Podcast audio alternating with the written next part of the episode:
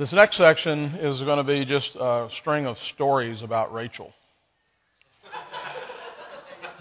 Not really. But I'm sure I can work one in occasionally.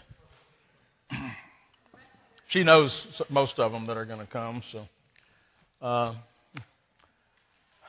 all right, I want to talk in this um, about a, number of things, but again, we're still in, in introductory level, uh, laying the big picture groundwork, and I want to talk about the culture and government of the household. Again, we're looking. The way I like to do these subjects is what I call the aerial view first. Let's get the big picture. We need to have the, you know, kind of the idea of where we're going, and then as we get closer and closer, we'll narrow in on on the particulars. Um, children are temporary subjects intended to leave. The goal is colonization. A family is a culture. It involves language, customs, assumptions, and all of these shape children. It is the parental duty to conform the family culture to God's Word by instruction, training, and example. And so, the Vermilion household, it ought to mean something to be a Vermilion. Uh, your children, everybody can put, plug yourself in here, but let's take the Vermilion household. Your children are Vermilions first, and then they have their first names attached. So, in other words, if you're born in my house, everybody was a Booth. And it means something to be in the Booth household first. Primarily in this household, you're a Booth first, and then you're Aaron, Kristen, and Rachel, and Marinelle and Randy next. Okay? Your individuality is always in the context of the bigger picture. And of course, as a member of a church, okay, you're part of a bigger family, and so your family uh, finds its identity in Christ first. That's the primary family. Your household is an outpost of that, and then your individual members of your household go from there. Does that make sense? So that's why we start with the redemptive community with Christ and the church and say that's the primary family, that's the big family. And then from there we have our individual families. We go to our houses and we're outposts. The church is an outpost of the kingdom of God. Your family is an outpost of the church and the individuals in your family are outposts of your family, wherever they go to school or work or play or whatever. But they're always connected in that way. So that's why we get the Word of God. We're instructed in church from God's Word to go home and live as Christians. And uh, and so again, we're developing a culture. The sins uh, the sins um, of the fathers are visited upon the third and fourth generations, according to the Scriptures. There are many forces outside the family that seek to shape the, your culture. Any void will be filled. You might leave them alone, but the world will not. The devil is never on time. He's always either early or late. Um, if you have small children, the world demands that they grow up. It will demand their sexualization and their independence from you. Ironically, as teens, the world will demand that they embrace immaturity and foolishness. It's the nature of the child to be shaped and molded. Our theology matters. Ideas have consequences. That is an inescapable concept. Whether you have ever heard that, if, you, if you've never thought about the fact that what you believe and the ideas you have always have consequences, if somebody's never thought about that, it doesn't matter, they still do. It happens. And God gave you children, and they are little empty. They're not empty in terms of their nature, but they are empty in terms of their knowledge. And they're going to love what you teach them to love. And they're going to know what you teach them to know. That's your job. And you have all the control.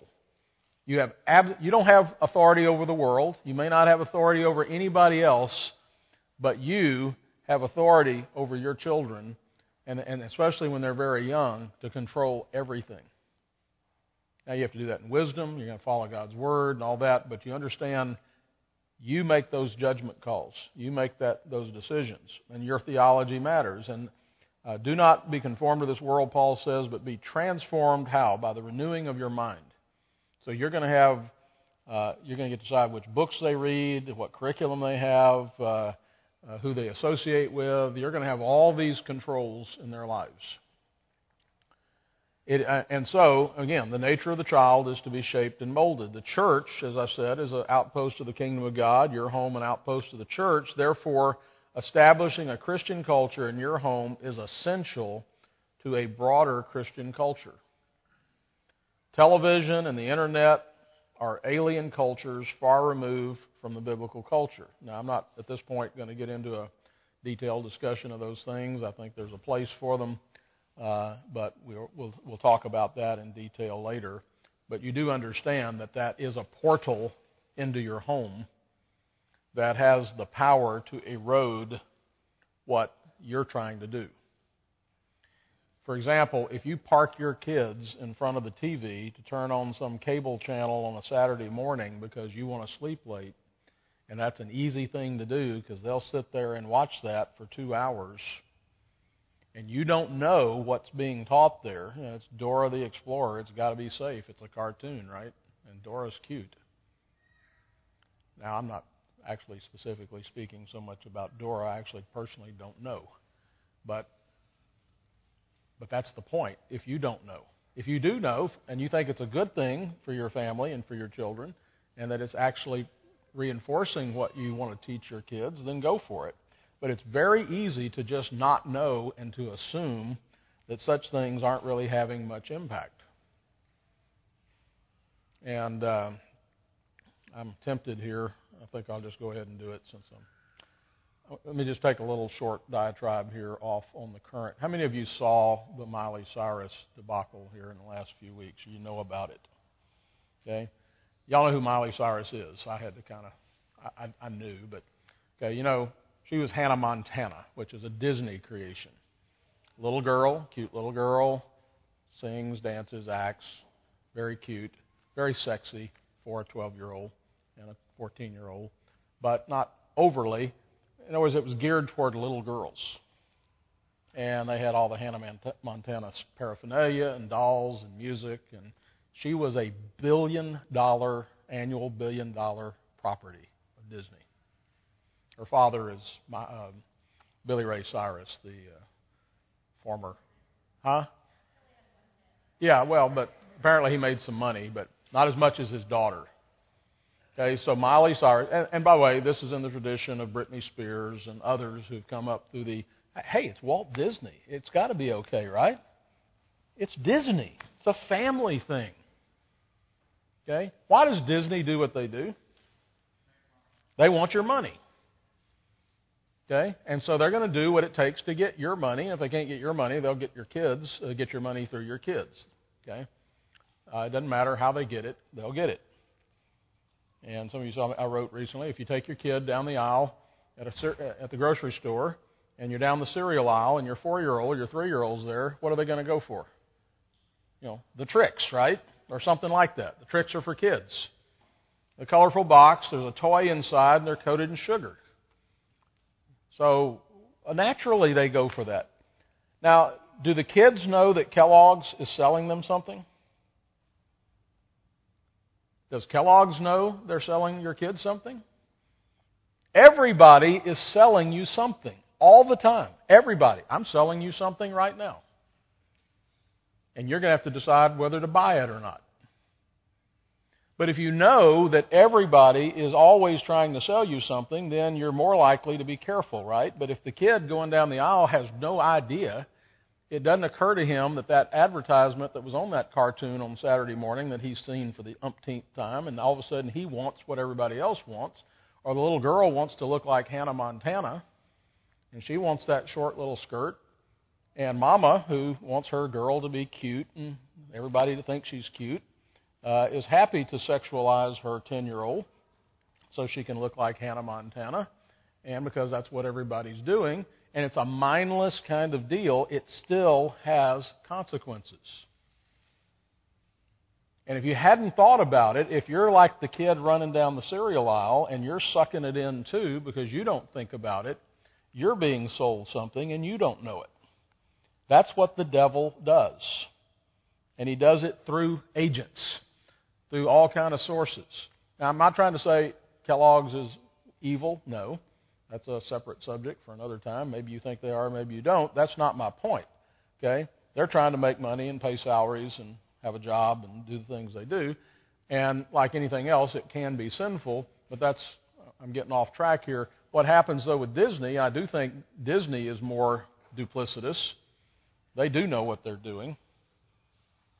And so Molly grows up as Hannah Montana, but then at some point she's no longer a little girl. She can't be on the Mickey Mouse Club, and she can't have the the, the Hannah Montana show because now she's old. She's like 19. What do we do with her? She has all these followers. We've got to reinvent her. And they've done several things, but the last thing they did is they they dressed her in a latex um, bikini that was skin colored at the MTV Awards, which was billed as a family show. And on the show, along with um, Robin Thicke, who's written a highly sexual song, she performed basically a pornographic dance with him on the stage for the world to see. And I don't mean a little bit. I mean, she she simulated masturbation. She simulated sex with him uh, on the stage for the world to see, for kids to see. This is my this is Hannah Montana, and so now all those little girls who followed her all this time, who are now 15, 16, 18, uh, will just keep following her along. This is what's normal, and anybody who dared to complain about it and I, I want to say this. I don't normally recommend this. I didn't. Let me, let me say this. I watched it on the. You go to YouTube or something and just pull up Molly Cyrus and Robin Thicke. I would recommend you watch it. I didn't find it stimulating. I found it gross. But you need to know what's happening out there. Because when your kid is three and you're at the grocery store, what do you do? Do you keep an eye on your kids all the time? Do you panic if one of them kind of got over to the next aisle a bit ahead of you and you didn't know where they were? You're worried somebody's going to snatch your kids, right? You know what? They're going to snatch them when they're 13, too. And 15. And when they go off to college, they'll snatch them. The devil takes them anytime. But we tend to be on guard when they're little, and we forget to be on guard later. And we forget to be on guard about ideas. And so we think, oh, we're never going to let them watch a, an R rated movie or a movie that has sex or violence or cuss words in it. We're going to be very diligent over there, but then we're going to plop them down in front of a Disney show that has all kind of uh, ideas that are contrary to the Christian faith, but presented with a nice smiling cartoon. Now, I'm not saying that's true of all Disney things. I'm picking on Disney now, but they deserve to be picked on because some of what they do is bad. And it's false. And if we're mindless about it, that's where we, we don't.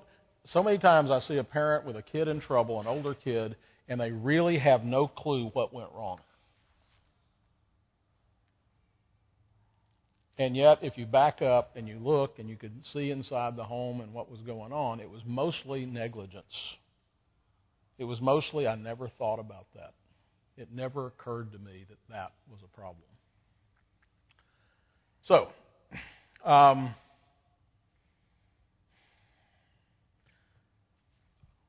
reduction.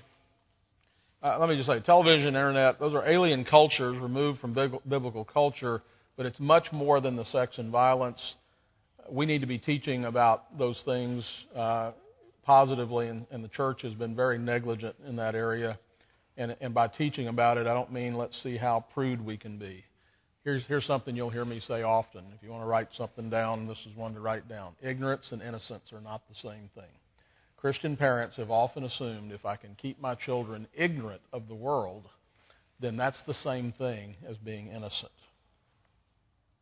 Now, there are plenty of age appropriate things. I'm not suggesting we expose our four year olds to all kinds of things in the world. But part of your plan needs to be remember we're raising adults, not children, is I need a kid that when they are headed off to college, have, have engaged the world in such a way that they understand it. You ever seen a magic trick that was really well done and you went, wow, I've got a friend that's a really good magician. And he'll show me one of these things and I'm just like, there's no way. How, how did you do that? And I've learned not to ever ask that because he'll tell me. And then when he tells me, it's like, I can't enjoy that trick anymore because I know how it's done. And it's once I see it, then there's no magic left. I mean, I'm using the word magic loosely, of course, but it's like, oh, well, that's no good. Okay? That's what we have to do with our kids in the culture. We have to show them the magic trick. We have to take the ooh and the ah out of it. We have to tell them about the Miley Cyrus and tell them what happens to her. That she's a piece of merchandise. That she's being used and abused, both by Disney and her parents and the world. And this is a little girl whose daddy doesn't love her, or he wouldn't let her be up there doing that. And I love you, and I'm not going to let you do that. And let me tell you what's going to happen to her. It's already happened to many, many others. Okay? They're going to use her up, and they're going to suck as much money out of her, and then they're going to throw her away when they're done, and they'll have 10 more to replace her. And what you need to do is go show your kids as they get older. Let's see what some of these girls who were really the hot thing in the 80s and the 90s, where are they now? What happened to them? Men and women. Hollywood's a great petri dish for this. Okay? We have to demystify the lies of the devil. We have to show them how the trick is being done so that they go, oh, that's not attractive. That's ugly. Reaction to an unbelieving culture is not the same thing as building a biblical culture. It will take far more than pulling our kids out of public schools Parental involvement must be active and constant, and parental abdication is possible anywhere, even in homeschooling. I am a fan of homeschooling. I'm a fan of Christian schools. But I want to tell you, as a pastor of nearly 30 years, some of the biggest tragedies I've dealt with in the last five years have come with young adults who are in homeschools. I'm not picking on homeschools. I'm just saying because there's an assumption there, I think, in a homeschool that we're controlling everything. We we studied and picked the curriculum, and we are in the homeschool group, and we we do this and we do that. And what's happened is, remember I said kids learn how to fly under the radar, and if you're not paying attention, Johnny's upstairs, and Mama says, "Have you finished your history?" "Yeah, Mom, I finished." Okay, Mom's down taking care of the other three kids and Johnny's up there cruising the internet for porn. And mom's shocked three years out when she finds out that her son is quite sophisticated when it comes to such things. Because she was oblivious. I'm not trying to be mean to her, but what happened, you see how that can happen? You can think, okay, I've got everything, I've got, I've got these five things under really good control, but if you're if you're not careful and, and aware, uh, then it can happen right under your nose. I'd say this if it can happen in your home, and it does, then it's happening anywhere. And I can assure you, and again, I, I deal with messes all the time. Three weeks ago, in one week, I had three phone calls from parents. One was local, and two were out of town. I have some associations with other churches, but they were the same kind of thing with teenagers. And it's boys and girls, not just boys. And I'm not just talking about sexual things, I'm talking about all kinds of things. Ideas have consequences. Fathers must lead in the establishment of this biblical culture, and mothers must buy in since she's going to handle much of the practical application. A culture has its own language, laws, customs, traditions, and assumptions. I'll give you an example. I talk about being a booth. Okay? Booths are Christians. Booths go to church. Booths tithe. Booths don't talk like that. We don't use that language. We use this language. We pray over our meals. We forgive one another. We deal with conflicts. We open our house up for hospitality. We, this is who we are. This isn't just what we do, it's who we are. That's how central it has to be. We have to have a culture. We live in a time that is increasingly aimless and clueless about child rearing. Our culture is even confused over masculinity and femininity and how God designed each of those to complement each other in the home and in raising children. But our culture is confused because our households are confused. God's purpose for the family is to provide a culture that will mold and shape our children to the standards of His Word.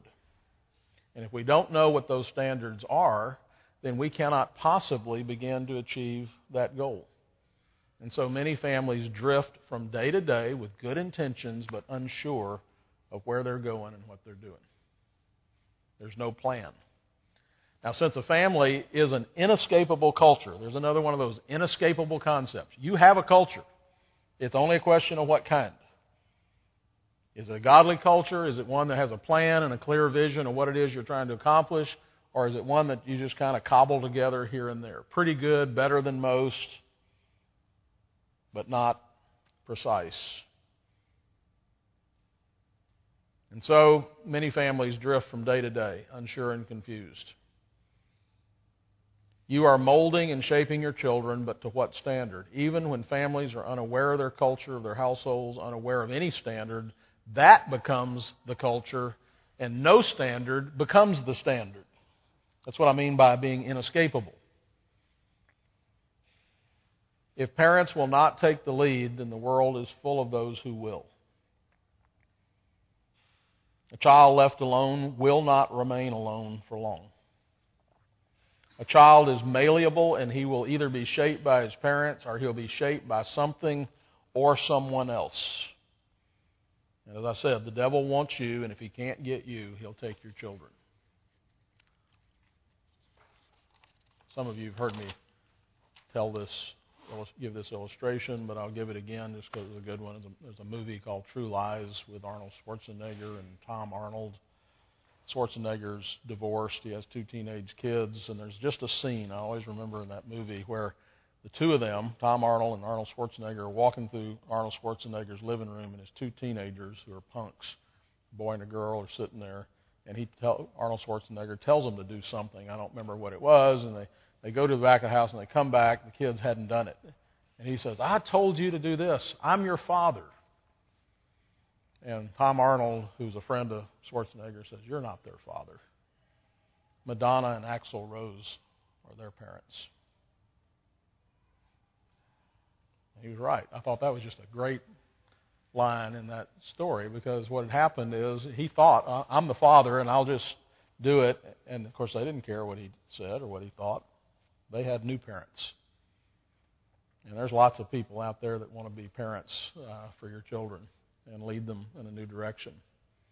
And so, again, the Bible says we're not to be conformed to this world, but transformed by the renewing of our minds. That means we've got to look at how the world's doing it and, and, and challenge and find out are they doing anything right? Well, yeah, a lot of families bring food home to their kids, and you know, or take them for an ice cream cone and go play some games and there's lots of things unbelievers do that are okay in and of themselves, but if they're taken out of context and they're they're not rooted in the fear of the Lord and, and a sense of understanding the whys and the how and the hows and where we're going with this, then even those things. You know, you think about pirates on a ship. They eat, they help each other, they swab the deck, they uh, probably play cards and laugh and tell jokes and help each other do this and that. And then they go rob people together. And after they rob somebody, they're breaking the law, they're stealing, and they take the booty and they and the, and the loot and they bring it on board and they split it up among themselves. They're really nice to each other. Maybe they're funny, but they're always pirates. And even when they're doing those allegedly good things, they're doing it as pirates. An unbeliever who is not living to the glory of God, even when they're doing good things, ultimately, the Bible says even the plowing of the wicked is wicked. Um, and so, Uh, unless true Christian culture is reestablished in Christian homes, we're never going to see a Christian culture anywhere else. Thus, many unchristian assumptions about the home have to be replaced. Many parents are fearful or reluctant to assume the full responsibility of providing for a culture and nurture of their children. Oh, we take them to church. We might even give them a Christian education. Um, we don't let them watch R-rated movies, and you know, there's a few other things on that list. And we think, hey, we're doing a lot better than most people, so that's probably enough. That's a mistake. God lays the responsibility at our feet when He gives us children, and he, there's nothing more valuable. We're called to build and maintain a godly culture in our homes through teaching. Are you teaching your children specifically what to think, how to look at the world? Are you demystifying the culture for them? Uh, are you are you disciplining them? And by discipline, I don't just mean spankings or go to your room or those kind of things. Most of discipline is positive. It's what I do every Sunday when I preach is discipline. It's formative discipline. Here, let me show you how to do that. Let me tell you what you need to know. Come here, let me help you with that. That's discipline. And then if they don't do it or they don't do it well, we correct them. Honey, no, let's let's do that again. That wasn't the way I showed you to do it. Let's do it again. I need you to go back and do a better job. And then if they're rebellious, now we bring correction and and, and uh, perhaps some corporal uh, attention getting. You know, the Bible says that you can change somebody's heart through their behind. Foolishness is bound up where? In the heart of a child, but the rod of discipline will drive it far from him. So you can change their hearts by getting their attention through their behinds in a loving and firm way so that now they'll listen and actually do what you tell them to do because it's good for them, because you love them. Our homes are not the only place where children receive physical food and shelter, but, but also, it's not only where they receive physical food and shelter, but also where they're nurtured and shaped for the Lord.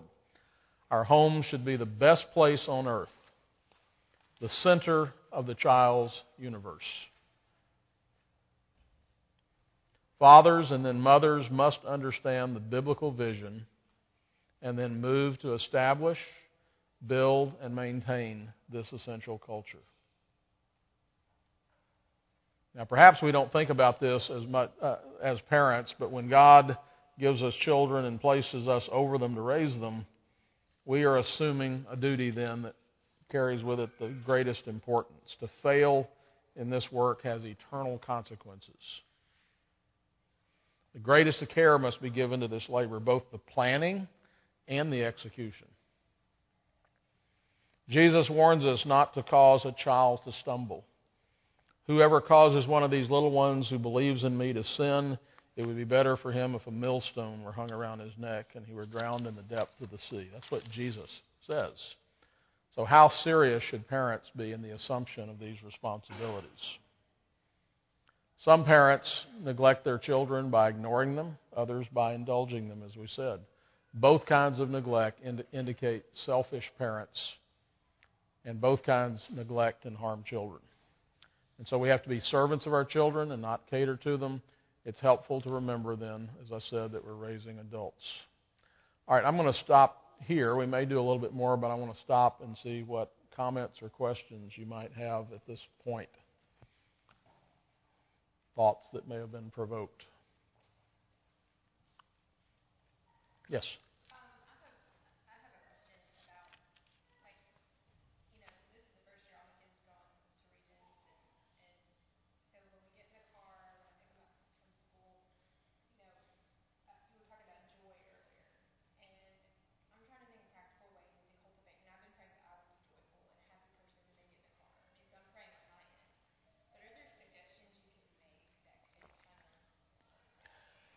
Yeah, I mean, just little practical things there would be to ask, you know, tell me something that you're thankful for today.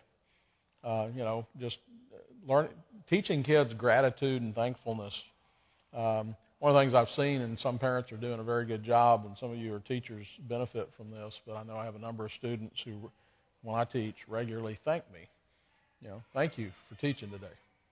That's a great habit to teach your kids, and then uh, a good habit is to also ask them, What are you thankful for today? And if they know you're going to ask them, then they're going to think about it a little more. The first few times, they may have a hard time, or you'll run into the problem where, you know, well, I'm thankful for recess, or I'm thankful for, you know, they'll say the same thing every day. Well, you got to provoke them a little more to to think a little harder and deeper about that.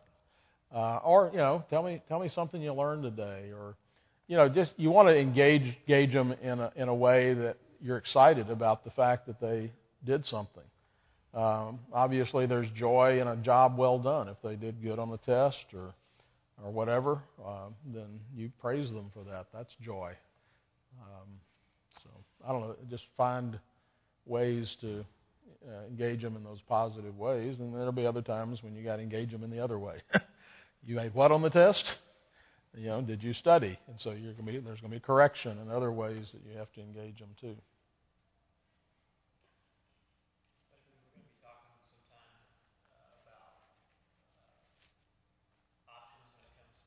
Yes. We'll have a whole section, evening probably just on the subject of ways to discipline, age appropriate. Um, even every child is going to be different in that regard. You, you know already, you know, when you have every child's different. And so what works with one doesn't work with the other. Uh, we're going to look at the basic principles of discipline that the Bible gives us and recognize that God sometimes tells us in the Bible to stand in a specific spot, but most of the time he t- tells us to stand in a particular room. And so we're in a room that has four walls, and he said, No, you can't do that. You can't go outside this room and do those things. But there are a number of things you can do uh, in the room. And so one of the basic principles I have is the least amount of force that gets the job done is what you want to use. You don't want to kill a fly with a sledgehammer. Um, and, and sometimes I see parents who have you know one method or two methods they use in discipline, no matter what the offense. And um, remember, the goal is always to win our children's hearts, and we're going to make them cry sometimes, and we should. And if, in fact, if we don't ever do that, we're not going to win their hearts because they're not going to take us seriously. And and uh, and your children should fear you the way you want them to fear the Lord, which is a matter of respect, not terror. Uh, but there is a huh. If you have a child that's that way, uh, you get counsel from other people to find out. For no, number one, don't assume that that's true. Um, uh, there, it may be that you need some some wisdom from people who've had been in that situation, or can give you some counsel as to how to to deal with that. But um, don't just make assumptions like, oh well, this is a kid. No matter what I do, he's going to do it anyway. He's headstrong. Um, you're bigger, stronger, smarter. You may have to figure out a better way. Um, and let me say this I know um, that in this world, in this fallen world, there are any number of exceptions. What we're going to do is say, here are the ideals. Nobody has an ideal home. We're sinners. We fall short. But I have to know what the ideal is to know where I'm falling short. Does that make sense? So sometimes when we start talking about an ideal father, husband, mother, wife, kids, we say, oh, well, I'm not even close to that. Well, that's good. You should know that you're going to fall short. It's interesting when the Bible talks about being blameless, for example, it isn't it doesn't mean you're sinless. Job was blameless, Abraham blameless. Blameless isn't sinless. Blameless is that when you sin, you do what God says to do about that too, like repent and ask forgiveness. And one of the reasons you get kids for 20 years is you're going to make mistakes, and you have 20 years to fix it. Well, don't have 20 years to fix it. You make a mistake on Monday, you fix it on Monday, and you do better on Tuesday. But you got 20 years to get it right. And so um, if you run into one of those real hard situations where it's like, I don't know what else to do. I've done this, I've done this, I've done this, and I'm still having this problem, then the community is going to be an important place to go and say, you know, what are we are we doing something wrong or uh, do I need, you know, what where do I go from here? So that's how I would approach that. Um, what else? Maybe uh, throw out some areas that you want us to cover. Uh, I mean, again, some of these we will cover, like discipline. Um, but any any other big areas that you say that's some, something I'm really wanting to get some instruction on or direction on in particular?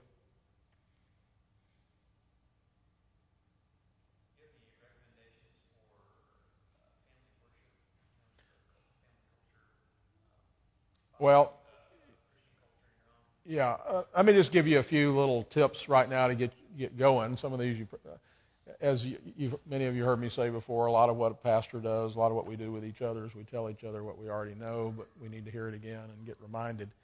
Um, uh, most everybody, most everybody struggles with this because lives are busy and chaotic, and schedules are hard to have that are regular.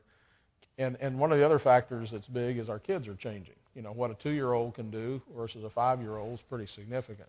And then when you have a five-year-old and a two-year-old and a one-year-old, now you've got you know you now, now you know what it's like. Well, you know already because you've pastored, but you know when I look at a congregation, I've got kind of the same thing. I've got people all over the map. So when you get ready to teach, how do how do you do that uh, in a way that you don't leave these behind and don't leave these bored? Um, doing something, number one, doing something's better than doing nothing. Something's always better than nothing when it comes to leading your family in, in these things. I'd rather you pray one sentence and read one verse than to do nothing. Once a week is better than not at all. Once a day is better than once a week. Don't beat yourself up if you say, well, we set out last, you know, the first of the month, we were going to do it every day, and by the third week or the second week or the second day, we missed two days. Oh, well, it doesn't work. Well, just do it the next day. Okay? Don't become Pharisees about it, but doing something even with little kids. Uh, part of what you're teaching kids, number one, is that you do it. That may be the most important first lesson you're teaching. This is what we do. Number two, you're showing, you're modeling for them how to do it. You're teaching them how to pray, and, and for example, you know, you're teaching them how to sit still. And you say, well, we come to church and we're in here for an hour and 15 minutes, and it's really hard for little kids to sit still. It is, and I understand that. There's always a learning curve there. But uh, if you if you have 10 minutes a day at your house, typically, or even three or four times a week, uh, and they have to sit still, I, I see. I think sometimes this is a problem. We're at home and we're doing our Bible study or our family worship, and because we're at home and it's casual, they're crawling over the back of the couch and under the chair, and and as long as they're not making too much racket, we kind of plow through. I would urge you, if you have to, to shorten the time, but make them sit still. When we have worship, you have to be quiet. You have to sit there and not mess with your sister and not mess with a toy. You have to sit there. I'm not talking about infants here, but I'm, I'm saying once they're you know toddlers having them do it well for three minutes is better than having them do it poorly for ten. You, you set the pattern of the standard of what you expect. And what I would do in family worship is say, what do we expect? What is our goal for them at church, in public worship? Then I want to inculcate those things in them at, at home. So if I don't want them rustling papers at church or turning around in their seat at church, then I'm not going to allow that when we do it at home. I need you to sit there. You tell them where to sit. Sit by your mom. Sit. I want you to sit in this. I want to sit in the other chair. No, I told you to sit in this chair. And and you order things in a way. And again, short, small is better than not at all. hey, that rhymes. You put it on a bumper sticker. Um, that was an accident. But anyway, that that's just where I'd start. But then obviously the specific materials vary with the family and the age of the kids, and we can talk about some resources there when the time comes. What else?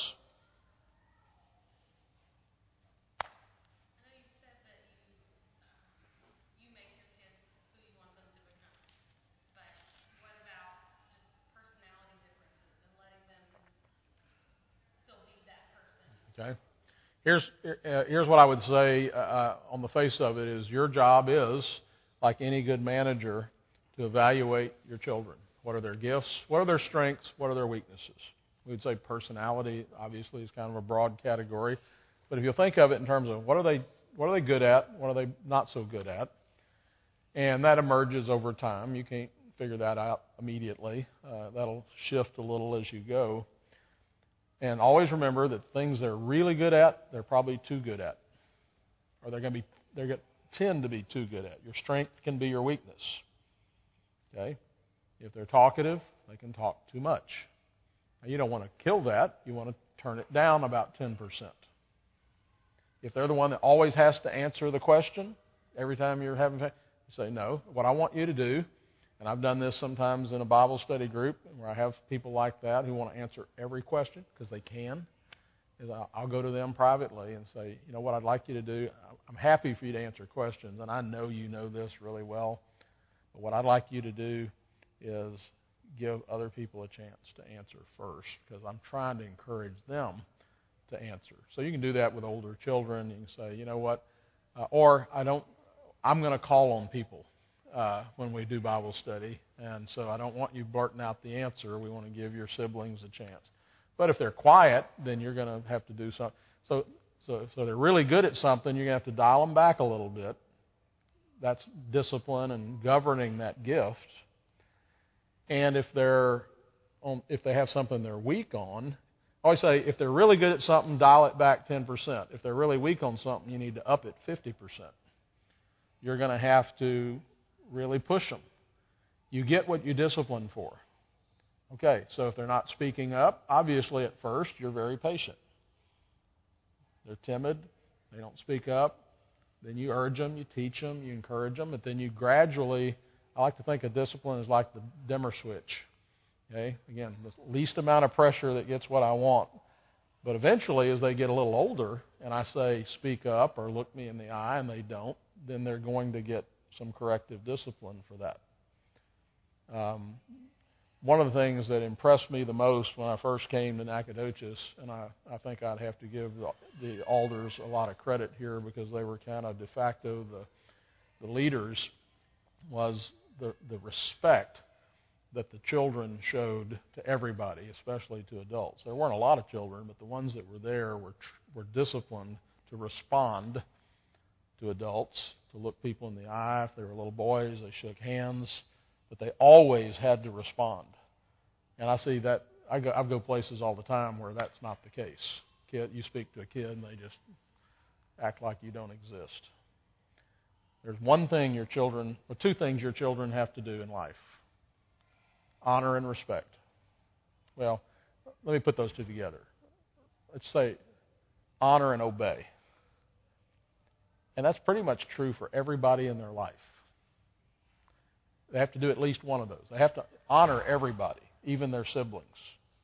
Teaching your children to love their brother and sister, to not whack them in the head or yell at them or be mean to them, that gets a spanking. Okay? That is not acceptable behavior, and that has consequences. Your goal is to raise kids that actually love each other when they're grown ups and don't despise each other.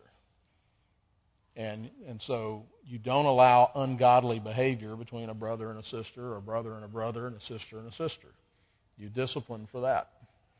And so, back to your point, though, is you find those areas they're not so good at, and you figure out ways to give them things to do that kind of they're not naturally inclined to do. Now, I'm not saying if they just can't sing, you're going to force them to be singers, but you do want to force them to be better singers than they are. That doesn't mean they don't sing. That's what I'm saying. Maybe they're never going to be a good singer, but they can be better than they are. That makes sense? So, yeah, every kid's different. And don't buy into that stuff with parents where your other kids are very good at saying, Yeah, but you let him. Yeah, I sure did. And I'm not going to let you. You're not him. Okay? And I let you do things I don't let him do. Okay? I'm the boss. You're not. And I don't mean to be ugly, but you, you're going to hear me say something maybe many times. One of the things we lack is what I call holy insistence. Holy because it needs to be gracious and godly, but insistence it is. Not that soft kind of, oh, honey, baby, dear, would you go pick that up, sweetie? And they don't pick it up, and so you walk over and pick it up because you don't want to have a conflict. Instead of saying, I told you to pick that up. And if you don't pick it up right now, you're going to get a spanking. And then you're going to pick it up. And if you don't pick it up then, right, Rachel? This is one of my Rachel stories. How old were you? You remember? You don't remember? She was. She, this this is a story I heard I've told a thousand times, but it's uh, she was probably what Mariel three, So she was plenty old enough. I was home for lunch, and we were homeschooling. Aaron and Kristen were in the other room, and she she had a bunch of toys out on the floor, and I told her to pick them up, and she just looked at me. I said, "Pick that up." And she knew she picked up toys plenty of times, and we were about to have a the old-fashioned Mexican standoff, and uh, the showdown, and so she was not picking it up. She just stood there. And literally one block that she needed to pick up and put in a basket that was right there. And she came by this honest. She got this from me. Her mother's not like this at all. Well, Rachel, uh, Kristen, and Aaron were in the other room, and Kristen needed to go from that room to the back of the little house we lived in to get something out of her bedroom, which meant she had to walk right past us where we were having the showdown. I'd gotten the wooden spoon out at this point, and Rachel had received several whacks on the leg, and she was crying, but she still wasn't picking up the block. And so Kristen very quickly goes by, goes to the room, and on the way back, she's coming back by pretty quickly, and she stops, and she turns around and she said, Rachel, Daddy always wins. And she scurried off, and Rachel leaned down and picked up the block. so, but always winning is important. So don't promise things you don't want to deliver on. Okay? And that's why you need to have a plan ahead of time about what you're disciplining and what the discipline is, because sometimes you say, you know, you, you end up maybe threatening more than you really want to carry out on. And so if you have a clear plan uh, and you stick with it, but you always win. Because if you don't, you'll lose later when it is far more important than picking up a block. And by the way, I don't think I ever had another showdown with Rachel like that. Uh, we had other kinds, but um, we all do with all our kids. I'm sure y'all never did anything like that, right? Um, anyway, all right, let's uh, let's stop. We're out of time. Thanks for coming. We'll come back next week and uh, do a few more big picture things, and then we'll start focusing in on the details. Thanks.